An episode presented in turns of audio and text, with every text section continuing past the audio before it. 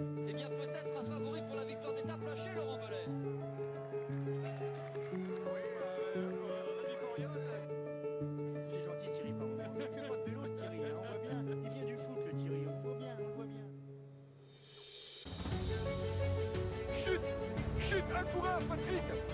est tombé dans le ravin, Patrick Sur notre gauche Un coureur est tombé Un coureur est tombé, il s'agit d'un coureur Attendez, je vais regarder descendre de ma moto je, Oui, je vais attendre Je regarde bien Alex Zoule Avec l'attaque d'Anti-Schleck, là, c'est Nibali, le premier à sauter dans sa roue. Franck Schleck est juste derrière. Et Alberto Contador qui vient de partir. Lance Armstrong, Lance Armstrong est lâché. Lance Armstrong est lâché. Alors que tout le monde. Alors, enfants de la patrie, le jour d'Alaphilippe est arrivé. Bonsoir, c'est Benjamin, les commissaires de course, pour parler de la victoire et du maillot jaune de Julian Alaphilippe. Euh, ce soir avec moi, Greg, comme euh, ses précédentes étapes. Bonsoir, Greg. Bonsoir tout le monde. Mais également Max. Bonsoir, Max. Bonsoir Benjamin, bonsoir à tous. Et enfin, ben, vu que les Hollandais ont perdu le maillot jaune, on a dégagé Daniel et on a pris quelqu'un d'un peu plus neutre pour nous accompagner ce soir. C'est Cédric. Bonsoir, Cédric. Bonsoir tout le monde. Alors, ben, euh, comme je viens de le dire, victoire française sur le Tour de France. Déjà, on évite euh, un tour comme 1999 où il n'y avait eu aucune, une- aucune victoire d'étape française. Donc, Julien Alaphilippe s'impose avec 26 secondes d'avance devant Matthews, Steven, Van Avermaet et Sagan. Euh, c'est euh, c'est une très très belle victoire euh, et c'est un maillot jaune, euh, Greg, que les Français n'avaient plus porté depuis, depuis le Tour de France 2014 avec Tony Galopin Tony qui, l'avait récupéré à Mulhouse avant de le perdre à la planche des belles filles. Et comme, comme Julien Alaphilippe, il avait eu une victoire d'étape puisqu'il avait remporté une étape à Oyonnax. Tout à fait. Enfin, c'est une victoire. Enfin, on va peut-être revenir dans le détail après. Mais il y a la victoire d'étape, il y a la manière et il y a le maillot jaune. Donc c'est quand même une grosse journée pour le vélo français, pour Alaphilippe. Car euh, bah, il y a un peu tout. quoi. Hein, C'est-à-dire que c'est une victoire. Il a été offensif au bon moment, alors que peut-être que on attendait peut-être un peu mieux cette étape au niveau attaque parmi les autres favoris, parmi les autres euh, punchers. On attendait peut-être beaucoup plus de mouvement et finalement celui qui est récompensé, celui qui a tenté. Alors on, y reviendra aussi, mais visiblement c'est un coup qu'il préparait depuis un moment, c'est-à-dire qu'il avait repéré l'étape. Euh, il avait même, on a vu passer sur les réseaux sociaux les échanges avec euh, Jungels sur euh, ah qu'est-ce qu'il faut pour que j'ai le maillot, etc. Donc c'est vraiment une, une belle, une belle victoire et un beau maillot jaune. Max, avant cela, il y avait une échappée de, de avec Paul Ourselin, de la place, Rossetto, Fredo, mais également un favori qui était euh, sorti euh, d'entrée, c'est Tim Wellens. Tim Wellens très fort et on a cru à un moment qu'il pourrait même se. Ouais. Il pourrait même aller gagner tout simplement. C'est vrai que pendant, euh, on va dire, le- le- les quelques kilomètres où il est parti tout seul et qu'il a lâché euh, le reste de ses échappées, de ses, euh, de ses congénères, eh bien, on, on a vu quand même l'écart euh, euh, augmenter, puis faiblir doucement avant que euh, les Astana, aidés après par euh, les, deux Koenig, mettent le, coup de 10. Wallen Wallen, c'est un peu un habitué, hein, il, nous l'a fait un peu à la, à la Greg Van sur la première étape hein, pour tenter de, de gagner le, le maillot à poids. Il, il me semble que c'est fait au passage. Alors je, ne sais plus, il faudra peut-être me confirmer ça. Enfin bon, il a eu une bonne résistance, mais euh, à partir du moment où euh, les deux Koenig avaient décidé euh, de, visser et de, et de permettre à Philippe de se lancer, de se mettre sur orbite, ça, devenait vraiment beaucoup trop difficile pour lui tout seul. Il y aurait eu quelqu'un d'autre dans l'échappée susceptible de l'accompagner. on aurait pu imaginer peut-être un, un Rossetto un peu plus fort, peut-être. Mais euh, bon, euh, les- on savait que ça allait être dur pour les quatre Français qui étaient avec lui, hein, de, de toute façon. Et ça l'a été. Et ça l'a été. On, se demandait quand est-ce qu'Ofredo allait y aller sur ce Tour de France, quand est-ce que Wallen s'est- s'est- allait y aller. Bon, bah voilà, et malheureusement, on va dire, pour le français, c'est qu'ils y sont allés en même temps. Mais euh, bah déjà, ça permettait quand même de donner un, un petit, un petit mouvement, puis une volonté aussi euh, pour le peloton bah, de, de leur courir après de, et de serrer un peu la vis, parce que euh, sinon, sans ça, je pense qu'on serait arrivé à pas mal, euh, quand même, au pied de la dernière difficulté. Tout à fait. Alors Wellens, euh, comme le dit Baptiste, a crevé dans le mur. Euh, D'ailleurs, on le voit au moment où Oui. la Philippe le passe, il lève la main et il, descend de vélo euh, juste en haut du, du mur. Cédric, euh, Oui, oui, on le voit lever le bras à ce moment-là, effectivement. Il a... ça. Cédric, euh, on voit euh, Alaphilippe l'emporter. Et si on regarde le peloton derrière, il y a plus ou moins autant de coureurs que, que l'an dernier sur l'étape pour puncher de la première semaine.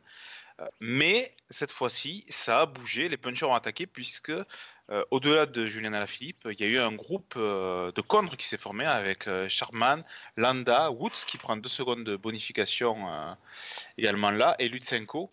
Euh, Cette fois-ci, les, euh, les punchers ont décidé de se mêler euh, à la bagarre pour la victoire d'étape, mais également pour le maillot jaune.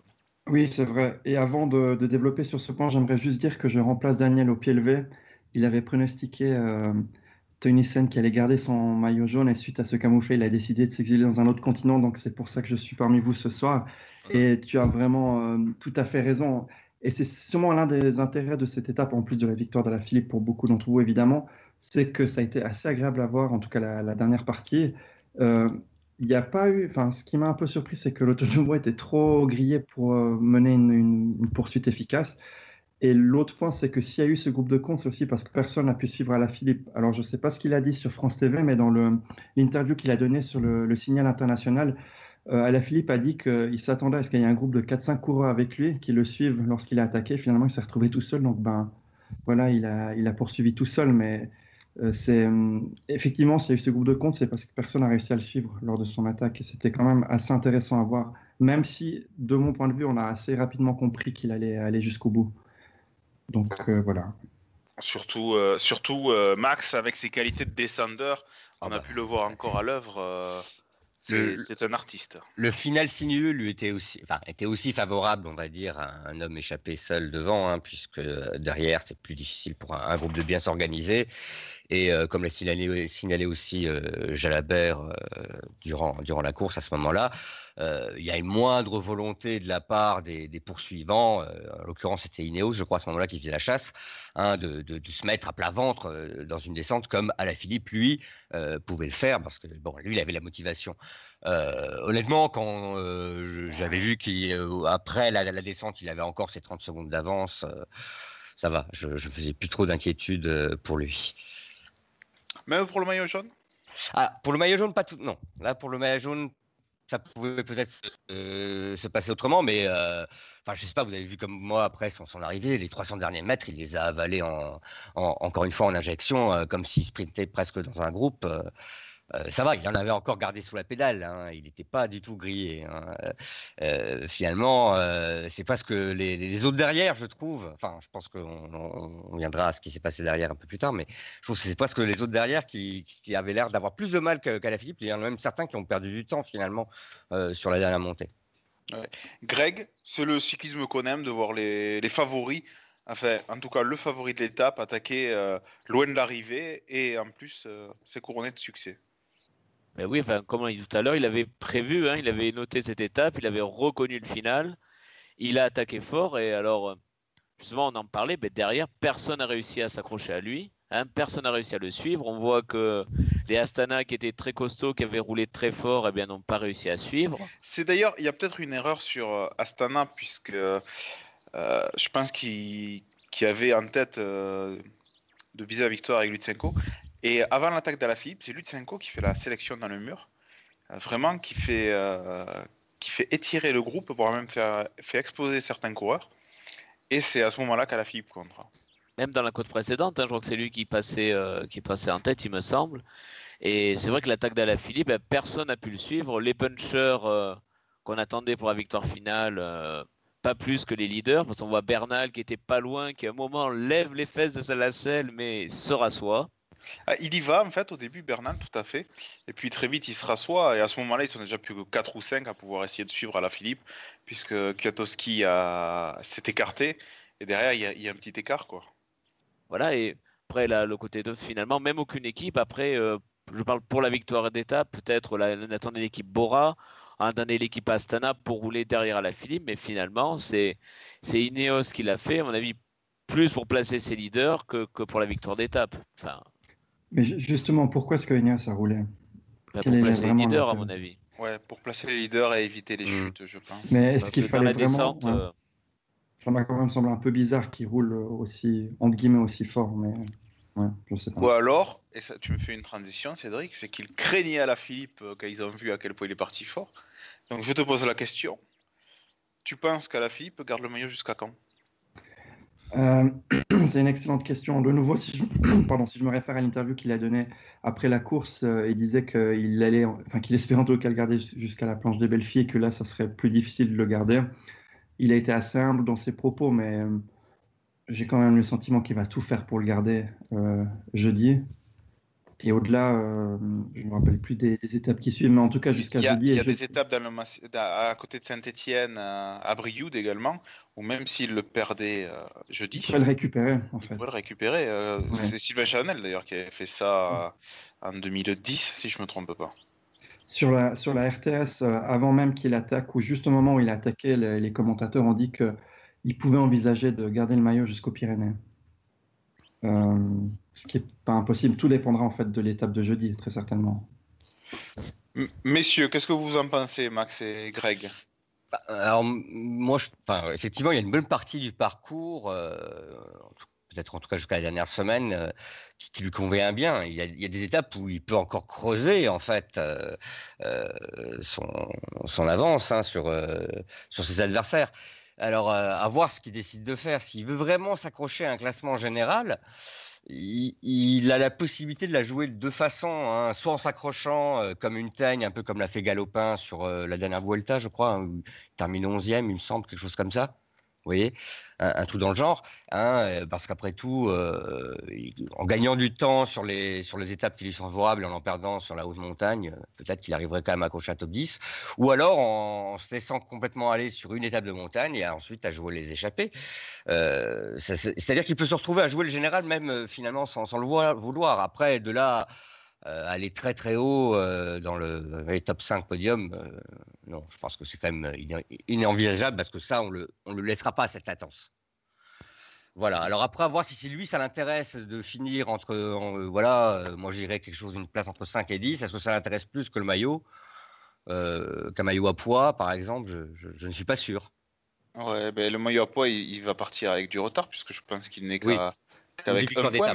Bon, après, tu me diras, il est qu'à un point, mais le Mm. problème, Greg, c'est également que, par exemple, euh, euh, pas demain, mais après-demain, il y a une étape euh, qui va jusqu'à Colmar, où il y aura des points. Il y a la planche des belles filles également, mais ces deux étapes, on va pas forcément lui laisser euh, prendre l'échappée. Non, enfin, quelqu'un l'a proposé d'ailleurs sur le forum. Est-ce qu'il va pas tenter, notamment sur la planche, sur l'étape de la planche des belles filles, de partir dans l'échappée qu'on l'avait fait C'est Van Avermaet qui l'avait fait l'année dernière, je crois. Tout à fait. Euh, mais je pense que c'est pas du tout le même profil que Van Avermaet et je pense pas qu'on laisse partir. Euh, ça me paraît, Et- enfin, Est-ce Oui, qu'on laisserait partir le maillot jaune euh, comme ça, en échappée? Alors, Van Avermaet l'année Est-ce dernière. qu'on l'a oui. déjà ouais. vu Je sais pas. hein, Là, je vois sur le chat euh, Antoine qui nous précise qu'apparemment, d'après son, son interview euh, à la Philippe, son pic de forme, il est prévu sur la première semaine. Voilà. Après, à voir. Mais cela ne, ne dit pas quelle pas. tactique il va, il va Tout faire, bien sûr. Mais, mais après, c'est vrai que Greg Van Avermaet euh, peut moins inquiéter que Julian Alaphilippe, même si je pense pas que ça, ça puisse être. euh, Voilà, parce qu'après, comme vous l'avez dit, les profils lui sont favorables hein, la semaine suivante euh, jusqu'au Pyrénées. Euh. C'est relativement des étapes presque pour lui. Donc peut-être qu'il va aussi viser peut-être plus des victoires d'étape cette année. Euh, et des belles victoires à faire, des victoires de prestige, même le 14 juillet, je crois. Donc euh, Ouais. peut-être qu'il va Bah- plutôt viser ça que euh, finalement partir l'échapper. euh, Enfin, c'est jeudi. Ouais, après, RBL dit quelque chose de très vrai, c'est que mercredi, donc euh, l'étape de la planche des belles filles, ah non, de Colmar, pardon, on est, on est lundi, ouais, euh, c'est que euh, la côte de Koenig va avoir du mal à contrôler parce qu'ils n'ont pas, pas une équipe de grimpeurs.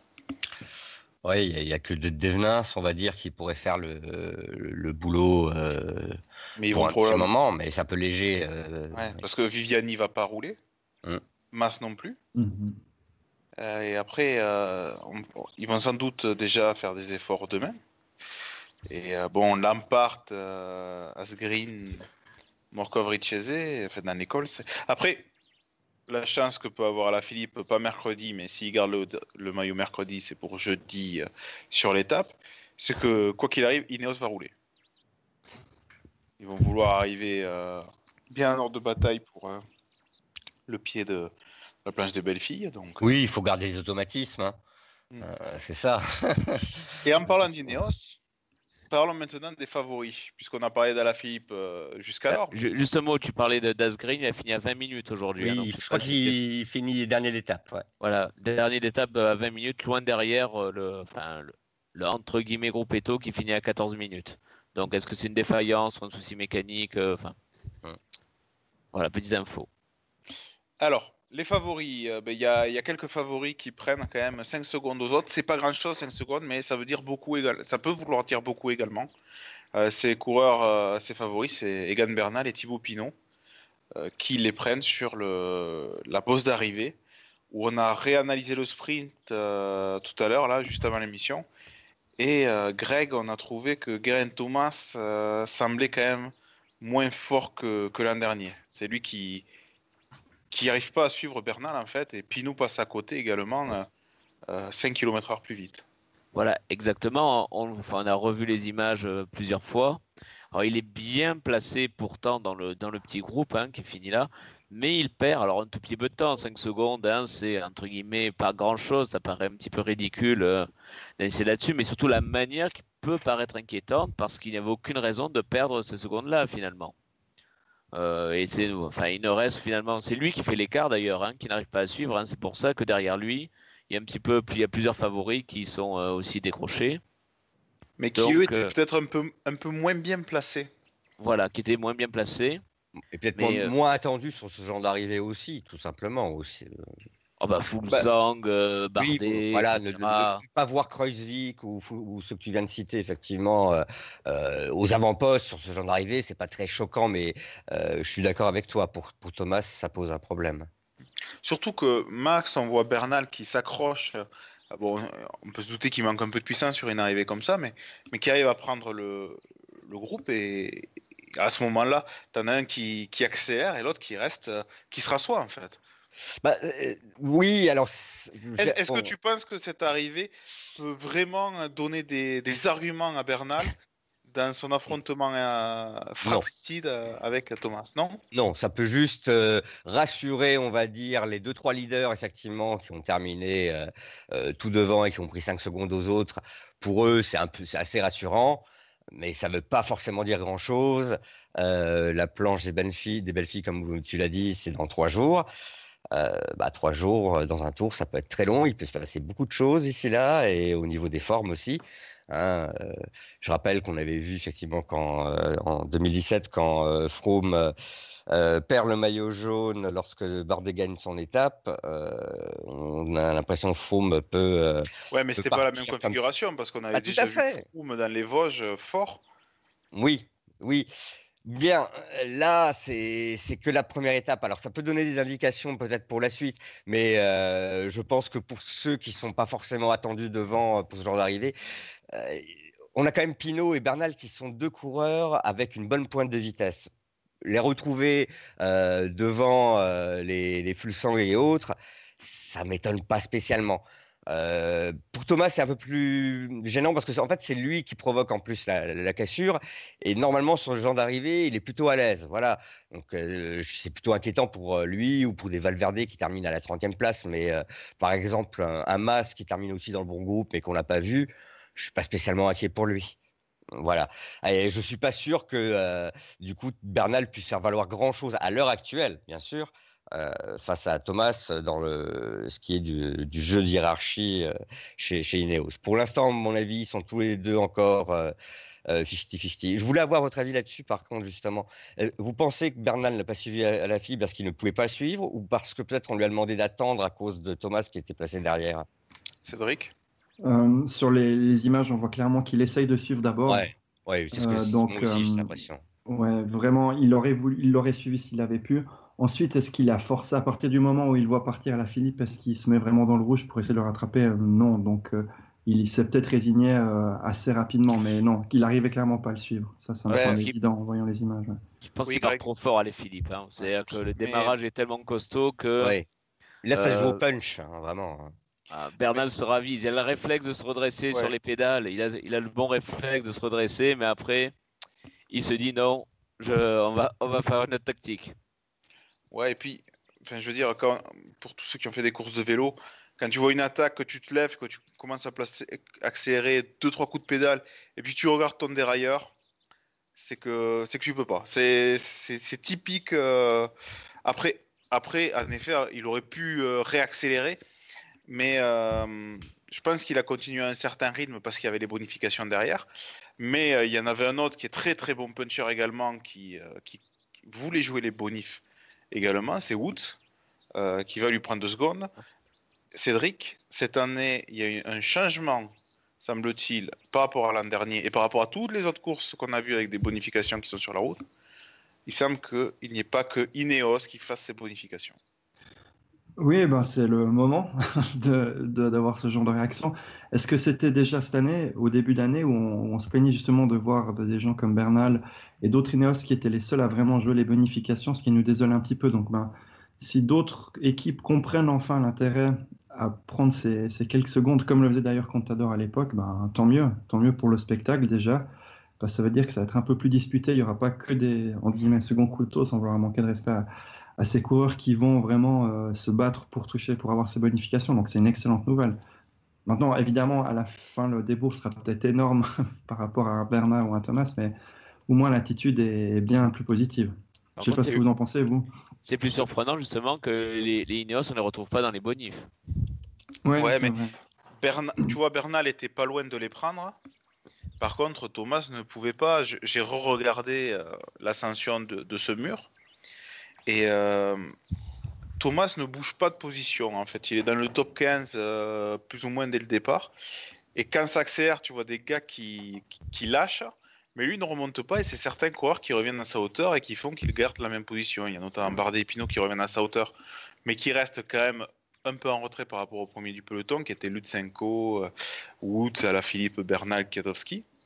Mais, euh, mais il bouge pas. Donc, euh, Mais- on se rappelle que l'an dernier, toutes les bonifications de première semaine, il les faisait. Je me rappelle que dans l'émission, on disait euh, les favoris le laissent faire parce qu'on sait très bien que, que Thomas, dans les Pyrénées, il va prendre une demi-heure. Il se fatigue pour rien. On avait dit également que par rapport à ce qui est arrivé à Simon Yates, qui avait fait beaucoup d'efforts de- sur le Giro, les favoris se disaient bon, on va, on va garder des forces. Et au final, on voit quand même que. Donc, pour moi, ça veut dire quelques petites choses, euh, tout cela.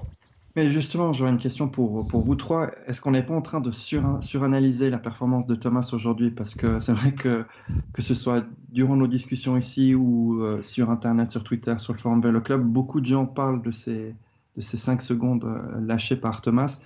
Mais d'un autre côté, je me dis que peut-être dans trois semaines, on va revoir ça, cet événement comme étant presque un non-événement, tout simplement parce qu'il est assez serein et que c'était peut-être un jour sans. Alors, est-ce que c'est un jour sans pour lui ou est-ce que vraiment c'est parce qu'il n'est pas suffisamment en forme? Ça, je je ne sais pas, mais je penserais plutôt pour la, la première option. Je ne sais pas ce que vous, vous en pensez, mais... C'est parce qu'on est en forme. On est en fond, on, on regarde. Et euh, parce qu'on fait l'erreur, moi le premier, euh, de comparer euh, Thomas avec celui qui a gagné les précédents Tours de France, c'est-à-dire Chris Froome, qui lui allait prendre absolument tout ce qu'il pouvait prendre. Euh, je pense notamment à Bernal, tout à l'heure on parlait, est-ce qu'il a pu suivre à la Philippe?